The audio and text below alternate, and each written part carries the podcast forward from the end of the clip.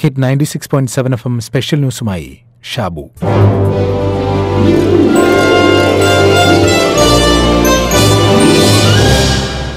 വാട്സപ്പിനോടും ഫേസ്ബുക്കിനോടും Indian supreme കോടതി കഴിഞ്ഞ ദിവസം ശക്തമായ സ്വരത്തിൽ ഒരു താക്കീത് നൽകി.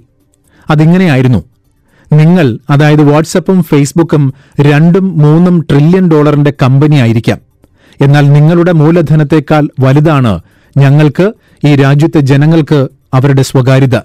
അതുകൊണ്ട് നിങ്ങളുടെ സ്വകാര്യതാ നയത്തിൽ ആശങ്കയുണ്ട് എന്നായിരുന്നു. ഒന്ന് ആലോചിച്ച് നോക്കൂ. കുറച്ചു കാലം മുമ്പ് വരെ നമ്മുടെ ആശങ്കകളുടെ കൂട്ടത്തിൽ ഇങ്ങനൊരു ആശങ്ക കൂടി കടന്നുവരുമെന്ന് ആരെങ്കിലും വിചാരിച്ചിരുന്നു? എന്തിന്? ഇത്ര വ്യാപ്തിയുള്ള ഒന്നാണ് ഇന്റർനെറ്റ് എന്നും അതുവഴി പ്രവർത്തിക്കുന്ന ഫേസ്ബുക്കും വാട്സപ്പ് എന്നും. ഇന്റർനെറ്റ് ലോക ജനതയെ ആകെ ഒന്നിപ്പിച്ചു. ആദ്യമൊക്കെ അത്ഭുതമായി മാറി. പിന്നീട് പല ഭരണകൂടങ്ങൾക്കും അതൊരു തലവേദനയായി തീർന്നു.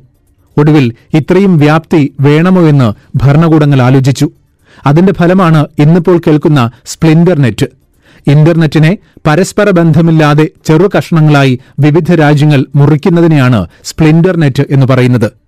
തങ്ങളുടെ സാങ്കേതിക വിദ്യ വാണിജ്യം രാഷ്ട്രീയം മതം തുടങ്ങിയ താൽപര്യങ്ങൾ സംരക്ഷിക്കാനാണ് ഇത് ചെയ്യുന്നത്.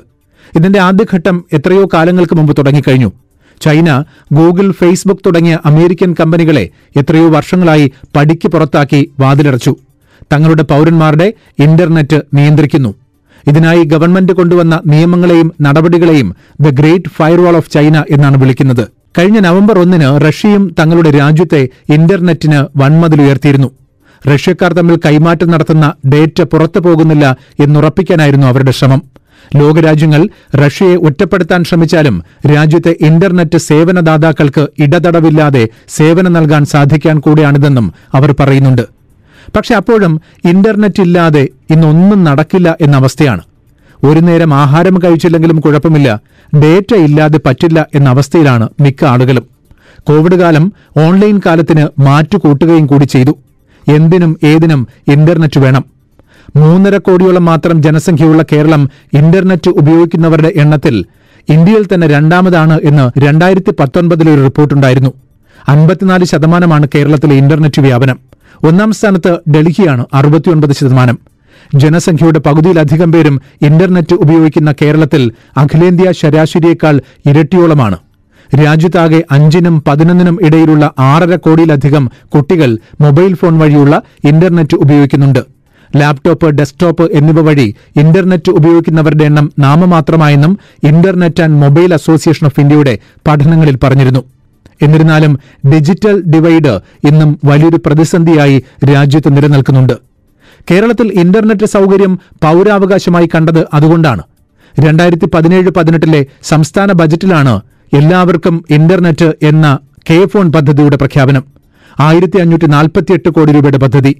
യാഥാർത്ഥ്യമാകുമ്പോൾ ഇരുപത് ലക്ഷം കുടുംബങ്ങളിൽ സൗജന്യമായി ഇന്റർനെറ്റ് ലഭിക്കുമെന്നായിരുന്നു അന്ന് പറഞ്ഞത്. മറ്റുള്ളവർക്ക് കുറഞ്ഞ ചെലവിന് ലഭിക്കും. ഇന്റർനെറ്റ് ഉപയോക്താക്കളുടെ എണ്ണത്തിൽ വൻ കുതിച്ചുചാട്ടം ഉണ്ടാകും എന്നായിരുന്നു അന്ന് സർക്കാർ പറഞ്ഞത്. ഇതിന്റെ ഭാഗമായിട്ടാണ് കെ ഫോൺ പദ്ധതിയുടെ ഒന്നാം ഘട്ട ഉദ്ഘാടനത്തിൽ മുഖ്യമന്ത്രി പിണറായി വിജയൻ ഈ ഡിജിറ്റൽ ഡിവൈഡിനെ കുറിച്ച് ഓർമ്മിപ്പിച്ചത്. ലോകത്ത് തന്നെ ഏറ്റവും വലിയ ഡിജിറ്റൽ ഡിവൈഡ് ഉള്ള രാജ്യമാണ് ഇന്ത്യ. കേരളത്തിൽ ഡിജിറ്റൽ ഡിവൈഡ് ഇല്ല എന്ന് ഉറപ്പാക്കാനുള്ള ശ്രമമാണ് കെ ഫോണിലൂടെ നാം നടത്തുന്നത്. കേരള ജനതക്കാകെ ഇന്റർനെറ്റ് അധിഷ്ഠിതമായ സേവനങ്ങൾ അവരുടെ വിരൽത്തുമ്പുകളിൽ ലഭ്യമാക്കാനുള്ള സാഹചര്യമാണ് ഒരുക്കുന്നത്. എന്താണ് കെ ഫോൺ എന്ന് ചോദിച്ചാൽ ഒറ്റവാചകത്തിൽ പറയാം. കേരളത്തിന്റെ മുക്കിലും മൂലയിലും അതിവേഗ ഇന്റർനെറ്റ് എത്തിക്കാൻ സർക്കാർ സ്ഥാപിക്കുന്ന അതിവിപുലമായ ഫൈബർ ശൃംഖല. ഇന്റർനെറ്റ് എത്തിക്കുന്നത് നിലവിലുള്ള ഇന്റർനെറ്റ് സേവനദാതാക്കളായിരിക്കും. കേബിളിടുകയും അത് പരിപാലിക്കുകയും ചെയ്യുക മാത്രമാണ് സർക്കാർ ചെയ്യുന്നത്. നഗരമേഖലയിൽ മാത്രം പരിമിതപ്പെട്ട ഫൈബർ കണക്ടിവിറ്റി കേരളത്തിന്റെ വിദൂര മേഖലകളിലേക്ക് ഗ്രാമപ്രദേശങ്ങളിലേക്ക് വരെ എത്തിക്കാനുള്ള സർക്കാരിന്റെ ശ്രമം. സേവനദാതാക്കൾക്ക് നിശ്ചിത വാടക നൽകി ശൃംഖല ഉപയോഗിക്കാം. മുപ്പതിനായിരം സർക്കാർ ഓഫീസുകളിലേക്കും വിദ്യാഭ്യാസ സ്ഥാപനങ്ങളിലേക്കും ഇതുവഴി ഇന്റർനെറ്റ് എത്തിക്കും. കേരളത്തിലാകെ മുപ്പത്തിനാലായിരത്തി എണ്ണൂറ്റി അൻപത്തിയൊൻപത് കിലോമീറ്റർ കേബിളാണ് വലിക്കേണ്ടത് എന്നാണ് കണക്കുകൂട്ടിയിട്ടുള്ളത്. ഇതിൽ ഏഴായിരത്തി എഴുന്നൂറ്റി അൻപത്തിയൊന്ന് കിലോമീറ്റർ പൂർത്തിയായതിന്റെ ഉദ്ഘാടനമായിരുന്നു കഴിഞ്ഞ ദിവസം. തിരുവനന്തപുരം മുതൽ പാലക്കാട് വരെയുള്ള ജില്ലകളിലെ ആയിരം ഓഫീസുകളെ ആദ്യഘട്ടത്തിൽ ബന്ധിപ്പിക്കുന്നു.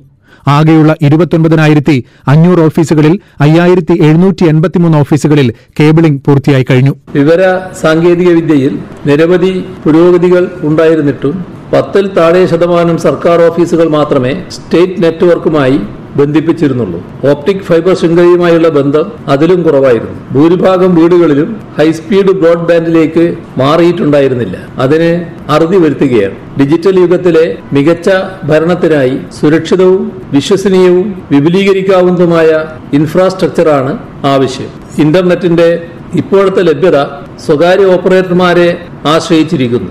ഇത് പ്രധാനമായും നഗരപ്രദേശങ്ങളിൽ മാത്രമേ ലഭ്യമാകുന്നുള്ളൂ. ഒരുപാട് പേരുടെ ചോദ്യത്തിനാണ് ഒരുപക്ഷെ മുഖ്യമന്ത്രിയുടെ മറുപടി. സ്വകാര്യ സേവനദാതാക്കൾ നാടാകെ ഫൈബർ ഒപ്റ്റിക്സ് അടക്കമുള്ള കേബിൾ ഇടുമ്പോൾ സർക്കാർ എന്തിനാണ് ഇത്തരമൊരു ശൃംഖല നിർമ്മിക്കുന്നത്? ചോദ്യം വളരെ ന്യായമാണ്. എന്നാൽ അദ്ദേഹം സൂചിപ്പിച്ചതുപോലെ സ്വകാര്യദാതാക്കളുടെ ശൃംഖല വളരെ പരിമിതമാണ്. കൂടുതൽ കണക്ഷൻ നൽകി ലാഭകരമായി പോകാം എന്നതിനാൽ മിക്ക ഫൈബർ സേവനദാതാക്കളും നഗര കേന്ദ്രീകൃതമായാണ് കേബിൾ ഇടുന്നത്. സംസ്ഥാന സർക്കാരിന്റെ കണക്കനുസരിച്ച് നിലവിൽ ഏറ്റവും കൂടുതൽ ഒപ്റ്റിക്കൽ ഫൈബർ കേബിളുള്ള ബി എസ് എൻ എല്ലിനുള്ളത് ആകെ ഇരുപതിനായിരം കിലോമീറ്ററാണ്. രണ്ടാം സ്ഥാനത്തുള്ള ജിയോയ്ക്ക് അയ്യായിരം കിലോമീറ്റർ കേബിൾ ബാക്കിയുള്ളവയ്ക്ക് ആയിരം കിലോമീറ്ററിൽ താഴെയും. വീടുകൾ തമ്മിലുള്ള ദൂരം മൂലം സ്വകാര്യദാതാക്കൾക്ക് ഗ്രാമീണ മേഖലകളിൽ കേബിൾ ഇടുക പലപ്പോഴും ലാഭകരമല്ല. ഐ ടി പാർക്കുകൾ എയർപോർട്ട് തുറമുഖം തുടങ്ങിയ ഇടങ്ങളിൽ അതിവേഗ ഇന്റർനെറ്റ് ലഭ്യമാകും. മുപ്പതിനായിരത്തിലധികം സർക്കാർ സ്ഥാപനങ്ങളിലും വിദ്യാഭ്യാസ സ്ഥാപനങ്ങളിലും പത്ത് എം ബി പി എസ് തൊട്ട് one G B P S വരെ വേഗതയിൽ നെറ്റ് കണക്ഷൻ ലഭ്യമാകും. Artificial intelligence blockchain internet of things startup smart city തുടങ്ങിയ മേഖലകളിൽ മികവിന്റെ കേന്ദ്രങ്ങൾക്ക് കെ ഫോൺ സൗകര്യമൊരുക്കും. ഗ്രാമങ്ങളിലെ ചെറുകിട സംരംഭങ്ങൾക്കും ഇ കോമേഴ്സ് വഴി വിൽപ്പന നടത്താൻ കെ ഫോൺ സഹായകമാകും. ഓർക്കേണ്ട ഒരു പ്രധാനപ്പെട്ട കാര്യമുണ്ട്. നമ്മുടെ മുൻഗണനകളിൽ ഇന്റർനെറ്റ് കടന്നുകൂടിയിട്ടുണ്ട്. എന്നുവെച്ചാൽ അരി എവിടെ തുണി എവിടെ പറയൂ പറയൂ സർക്കാരെ എന്നാണ് പഴയ മുദ്രാവാക്യമെങ്കിൽ നാളെ ഇന്റർനെറ്റ് എവിടെ അരി എവിടെ സർക്കാരെ എന്നായിരിക്കും.